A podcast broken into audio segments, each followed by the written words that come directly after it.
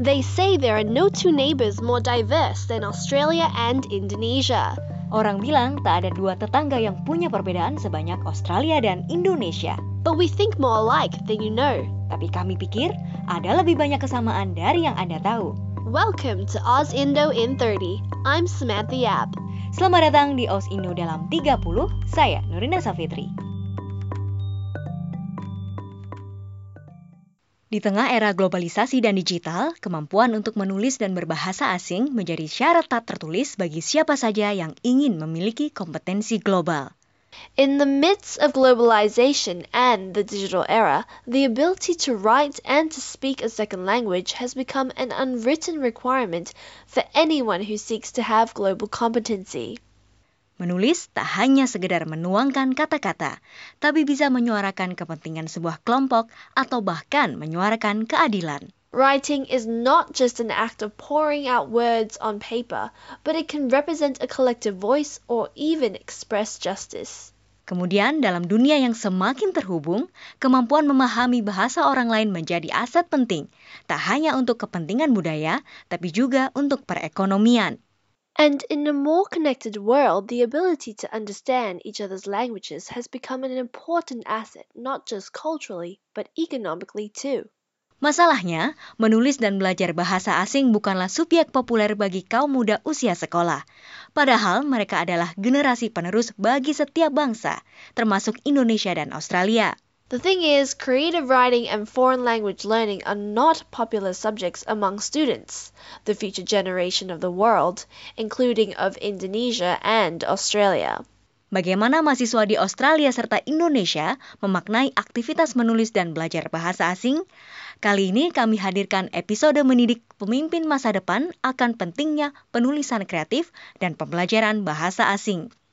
So, how can Australian and Indonesian students grasp the significance of writing and foreign language learning? This time, we present to you an episode on teaching future leaders the importance of creative writing and foreign language learning. Dalam episode tentang penulisan kreatif dan pembelajaran bahasa asing untuk anak dan remaja, saya berbincang dengan Akmarina Andira atau Ina ia adalah pendiri dari Rumah Cerita, komunitas relawan yang memberi workshop penulisan kreatif gratis untuk anak dan remaja di Jakarta.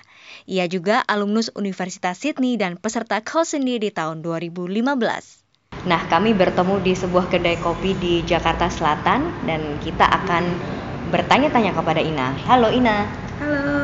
Nah Ina, bisa diceritakan nggak Ina lebih lanjut mengapa sih Ina spesifik memilih anak-anak dan juga remaja? Aku ngerasa yang namanya menulis itu kita butuhin. Jadi dari anak-anak kita ada ujian ya di sekolah, ujian itu tertulis, kemudian di kuliah juga sampai dunia kerja juga aku rasa menulis itu sangat penting. Jadi menulis itu menurut aku mengungkapkan ide, pemikiran dalam bentuk yang terstruktur. Jadi aku pengen dari anak-anak mereka menyadari pentingnya menulis itu sehingga ke depannya mau apa pun profesi pilihan mereka, mereka bisa menyampaikan ide dan pemikirannya dengan baik dan terstruktur. Sebagian besar tulisan ini nih bercerita soal apa ya? Awalnya memang suka nulis cerpen, cuman makin ke ke depan belajar banyak nulis, ya kebanyakan sih artikel non fiksi sekarang. Nah terus kemudian Ina ini kan pernah tinggal di Australia. Nah gimana sih pengalaman berinteraksi kemudian apa ya budaya lokal ini mempengaruhi um, tulisan Ina secara langsung atau tidak langsung.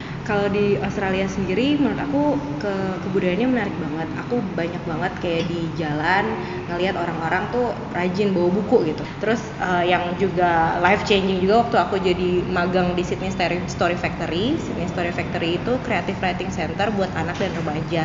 Jadi di situ aku berinteraksi sama uh, banyak desainer, banyak relawan-relawan. Jadi mereka emang uh, aktif di dunia penerbitan dan education dan mereka emang put their time untuk uh, mengajari anak-anak menulis dan uh, berimajinasi gitu. Mereka membentuk suasananya tuh sangat menarik sehingga anak-anak itu menulis tidak terpaksa gitu. Jadi aku kayak terinspirasi banget sih kayak wah ini keren banget sih kalau bisa diterap, diterapkan di Indonesia. Ina ini baru saja memenangi hibah alumni Australia 2017 mau digunakan untuk apa sih Ina hibah ini? Aku rencananya mau bikin festival cerita Jakarta. Jadi tadi terinspirasi dari banyak hal yang dari Australia itu juga aku pengen bikin festival literasi untuk anak dan remaja. Mengumpulkan anak-anak dari seluruh penjuru Jakarta untuk datang uh, mengadakan workshop ketemu sama penulis idola mereka dan mereka bisa dapat belajar banyak hal dari situ Sementara di Australia, saya akan berbincang dengan Rebecca Gregory, seorang guru bahasa Indonesia di luar kota Melbourne. Rebecca mengajar bahasa Indonesia kepada anak-anak dan remaja Australia dan ia juga menjadi delegasi Kozindi di tahun 2015.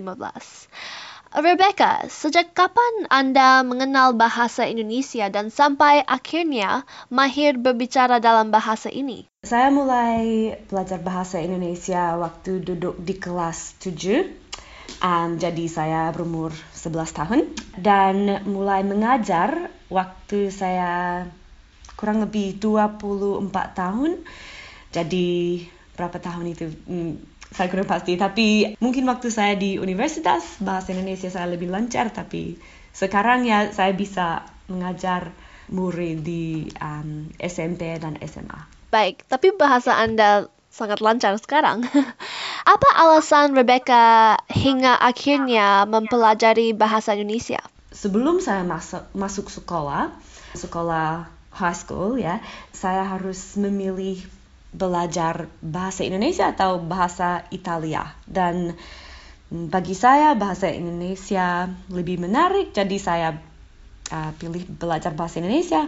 Dan uh, di sekolah kami wajib um, belajar bahasa uh, sampai kelas 10 dan ya sesudah itu saya suka sekali belajar bahasa Indonesia saya agak pandai belajar bahasa Indonesia dan um, ingin terus sampai kelas 12 dan juga di universitas. Selain bahasa Indonesia, bahasa asing lain apa lagi yang Rebecca kuasai? Tidak ada yang sudah saya kuasai, tetapi saya suka sekali belajar bahasa ya. Jadi waktu di universitas saya saya belajar bahasa Spanyol satu tahun dan juga waktu tinggal di Polandia uh, untuk bekerja saya saya juga belajar bahasa itu sedikit ya, tetapi tidak begitu lancar um, dalam bahasa lain. Apa dari dulu cita-cita Rebecca menjadi guru bahasa asing? Apa latar belakang yang membuat Rebecca akhirnya memutuskan untuk mengajar bahasa Indonesia ke remaja? Saya tidak selalu ingin menjadi guru, tapi saya ingin sekali bepergian dan oleh karena itu saya memutuskan untuk menjadi guru bahasa Inggris ya supaya saya bisa bekerja di luar negeri dan dan mengajar bahasa Inggris. Tetapi waktu saya kembali ke Australia, saya mencari pekerjaan dan saya untung sekali untuk bekerja di sekolah yang yang mengajar bahasa Indonesia dan ya uh, karena saya suka sekali sekolah itu dan murid di sekolah itu saya terus mengajar bahasa Indonesia. Kata dalam bahasa Indonesia mana yang sampai saat ini masih membuat Rebecca bingung? Oh ya, pasti ada banyak ya, tetapi saya pikir kata si itu masih bingung bagi saya. Saya mengerti artinya cerita untuk anak ya, seperti si anjing atau sebagainya. Um, tetapi saya tidak saya tidak mengerti artinya di dalam konteks lain dan kalau saya harus mengajar kata itu saya selalu gugup. Dalam episode ini, Ina membagi pengetahuannya soal pengajaran penulisan kreatif demi perkembangan remaja, sementara Rebecca berbicara tentang pentingnya pembelajaran bahasa asing di Australia. Berikut pendapat tamu kami tentang penulisan kreatif dan pembelajaran bahasa asing.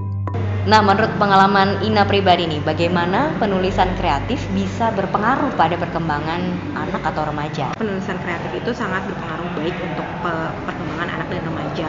Di rumah cerita sendiri kita menerapkan lima pilar. Yang pertama adalah critical thinking. Kita pengen anak-anak di rumah cerita bisa berpikir kritis, jadi bisa uh, menyampaikan proses analisis yang baik terhadap isu-isu yang ada di sekitar mereka. Kemudian kita juga pengen mereka memiliki social awareness, jadi mereka bisa observasi di lingkungan itu apa sih yang terjadi gitu. Jadi mereka uh, peka terhadap keadaan sekitarnya terus mereka uh, saya juga pengen anak-anak punya compassion. Jadi tidak hanya berpikir kritis dan uh, apa namanya punya social awareness tapi mereka juga punya empati. Jadi uh, mereka melihat apa yang terjadi dan mereka berempati terhadap apa yang terjadi itu. Kemudian uh, tentunya kita juga mengajarkan kreativitas di mana tidak ada loh yang namanya kayak benar atau salah uh, jadi me mengeluarkan ide itu sebebas-bebasnya. Kemudian kita juga pengen melatih mereka untuk percaya diri atau confidence. Jadi mereka setiap kali pro, uh, pelatihan rumah cerita mereka akan diminta untuk maju menjelaskan ide mereka. Dan kita juga mengajari teman-temannya untuk memberikan apresiasi terhadap uh, apa yang dituliskan oleh teman-temannya gitu. Masalahnya banyak orang yang bilang kalau menulis itu aktivitas yang membosankan. Nah, bagaimana sih Ina bisa memotivasi anak-anak dan remaja yang punya pandangan seperti itu? Oke. Okay ini aku terinspirasi banget dari Sydney Story Factory sih jadi aku pengen workshop yang aku bikin di rumah cerita itu fun jadi karena range usia anaknya 8 sampai 18 tahun kita sesuaikan kurikulumnya dengan uh, usia mereka gitu jadi tidak seperti mungkin di sekolah yang menulis itu sebagai kewajiban ya. Jadi kita pengen mereka dilibatkan se seaktif mungkin dalam proses penulisan gitu. Kita akan bikin workshop-workshop yang uh, apa namanya modulnya kreatif-kreatif gitu. Misalnya kita bikin misalnya menulis puisi gitu. Kita bikin menulis puisinya nggak satu orang menulis satu puisi tapi puisi berantai. Jadi satu anak menulis satu baris kemudian diputar ke temannya diputar ke temannya. Jadi mereka pasti kayak ketawa ngelihat uh, penulisan temannya sebelumnya gitu. Terus juga kita bikin mereka menulis fiksi gitu tapi mereka nggak cuma menulis fiksi tapi mereka bikin puppetnya gitu jadi ada craftnya juga jadi sehingga mereka setiap aku tanya gimana seneng nggak gitu mereka tuh kayak ngerasa ini sebenarnya nggak belajar nulis loh ini sebenarnya fun activity gitu jadi mereka uh, enjoy banget sama hmm. proses penulisan kreatif itu sendiri. Gitu. Ada nggak pengalaman perkembangan anak didik Ina dari mulai masuk sampai sekarang? Oke, okay. Jadi itu terasa banget. Jadi waktu saya pertama kali pulang ke Indonesia, saya coba menerapkan proses menulis kreatif ini kan di anak-anak di dekat rumah saya. Mereka itu anak-anak uh, kebanyakan cowok dan mereka aktif banget. Mereka suka main bola sama main break dance. Pertama dikajak nulis tuh mereka kayak apaan ya nulis ngapain gitu. Jadi mereka cuma eh, staring at blank papers gitu, nunggu temennya masing-masing buat nulis. Jadi kayak takut salah, nungguin temennya nulis dulu. Kalau mereka minta penghapus kalau salah pengen cepet-cepet dihapus gitu. Jadi kalau beda mereka takut gitu. Tapi uh, se sejauh selama ini berjalan tipe anak-anak tuh beda-beda dan emang nggak bisa dipaksain juga. Kayak anak-anak yang tadi anak-anak yang uh, apa namanya aktif banget ini mereka emang kalau disuruh menulis secara runtun gitu mereka agak reluctant tapi mereka punya cara sendiri untuk mengekspresikan diri mereka gitu. Jadi mereka uh, kemarin mereka bikin film jadi mereka ngerekam sendiri cerita pakai video handphone kemudian mereka bikin cerita sendiri dan itu cara mereka mengekspresikan uh, ide-ide mereka. Bahkan ada satu anak saya uh, anak didik di rumah cerita dulu dia salah satu yang pernah kami terbangkan ke Jepang untuk rumah cerita Goes to Japan. Dia uh, sekarang udah SMA dan dia bilang kayak kak uh, aku pengen bikin juga nih uh, organisasi kayak rumah cerita. Gimana ya caranya? Apa yang harus pertama kali aku lakukan? Gitu. Jadi penulisan kreatif ini sesuai dengan pilar-pilar yang tadi rumah cerita punya menurut aku bisa apa ya menginspirasi anak tidak hanya untuk jadi penulis tapi juga untuk berorganisasi dan berkontribut untuk society juga. Oke, okay, kalau pengalaman Ina di Sydney Story Factory sendiri, bagaimana sih antusiasme anak-anak Australia dibandingkan dengan anak-anak Indonesia kalau soal menulis? Anak-anak Australia itu uh, level confidence-nya sangat jauh dibandingin anak-anak di Indonesia yang selama ini aku ajar gitu. Jadi kalau misalnya mereka di dikumpulkan di workshop untuk menulis kreatif, ide-ide mereka tuh benar-benar kayak luar biasa gitu. Waktu itu aku ajak mereka ke taman, mereka tanpa babi bu bisa langsung menciptakan cerita kayak anjing hitam yang kesepian gitu. Kayak kayak idenya out of box banget gitu.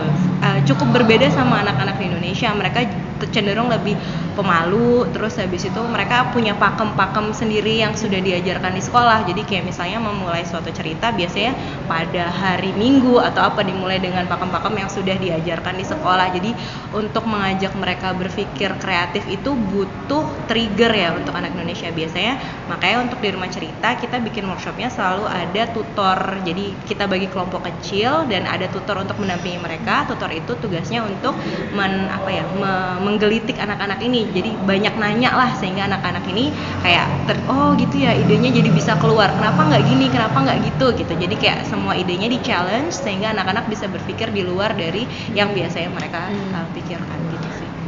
Kemudian kita juga saat ini belum punya headquarter. Jadi untuk mengakalinya karena kita belum punya tempat yang fix kita mengadakan sekarang connecting Jakarta jadi kita yang keliling ngedatengin sekolah dan komunitas jadi relawan-relawannya naik uh, apa mobil satu mobil bareng-bareng bawa koper alat tulis terus kita ngedatengin sekolah dan komunitas yang ada di Jakarta untuk melakukan workshop ini saya dengar kan Ina baru saja menyelesaikan proyek rumah cerita rumah muara tahun lalu ya bersama dengan tamu kita yang satu lagi dari Australia Rebecca Gregory.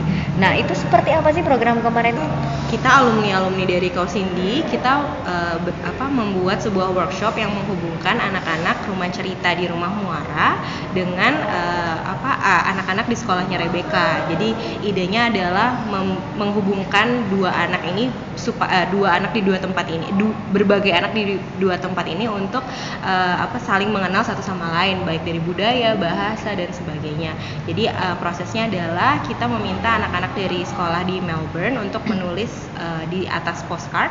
Jadi mereka bikin sendiri postcardnya untuk menjelaskan mereka gambar kanguru, gambar koala, ditempel-tempel kertas gitu. Kemudian menjelaskan uh, siapa mereka. Kebetulan mereka adalah anak-anak yang belajar bahasa Indonesia. Jadi mereka menuliskan uh, suratnya di atas postcard itu dengan bahasa yang campur-campur bahasa Indonesia dan bahasa Inggris.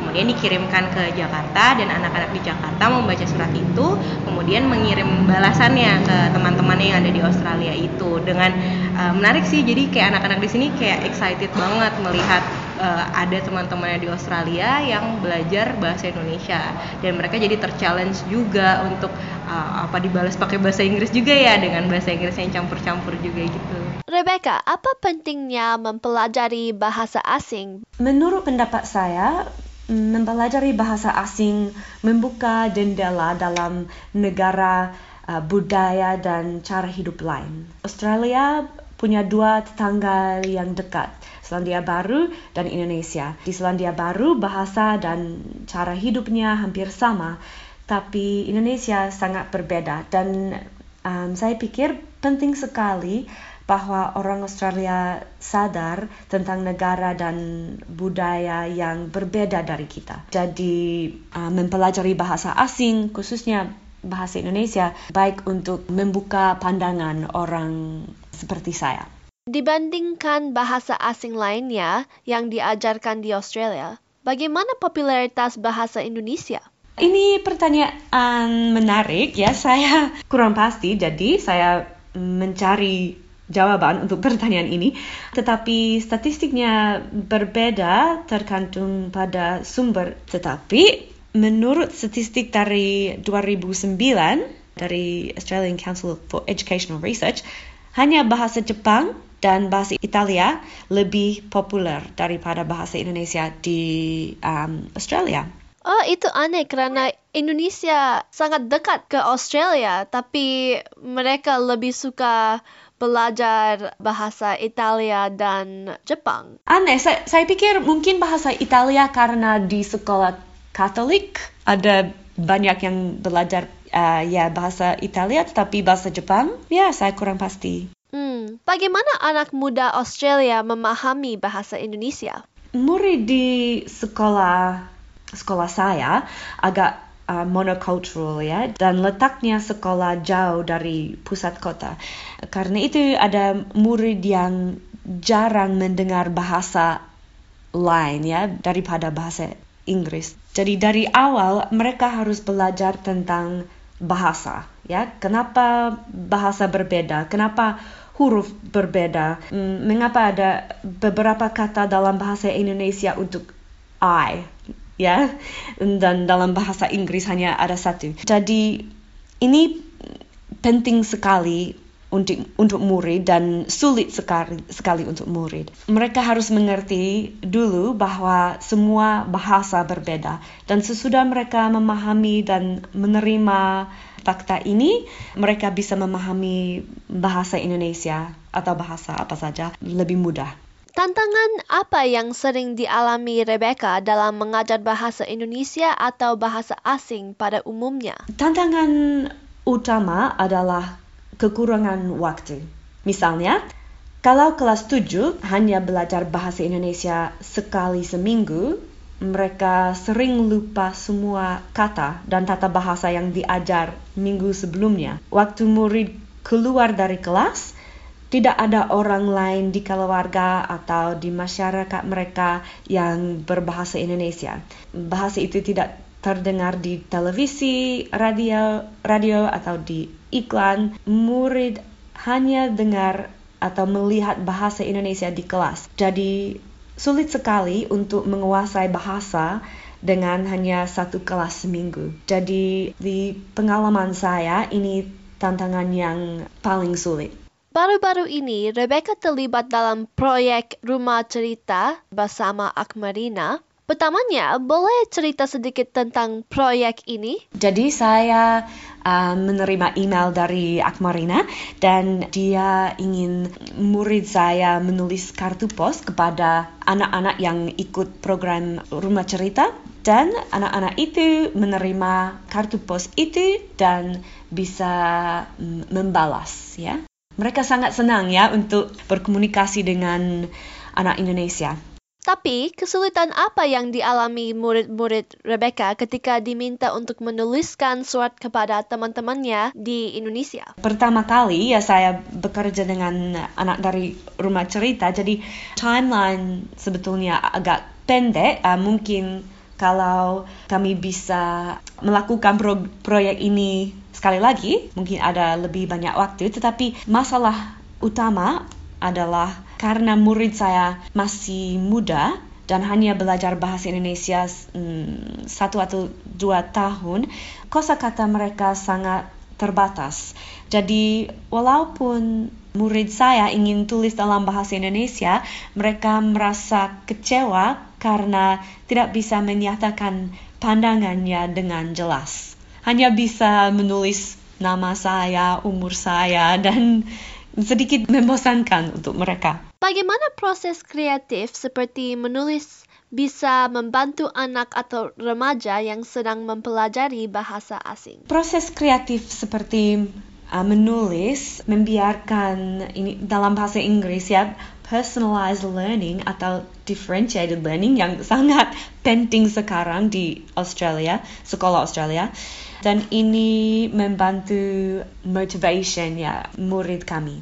Tips apa yang ingin Rebecca bagikan kepada anak muda yang sedang belajar bahasa asing, utamanya bahasa Indonesia?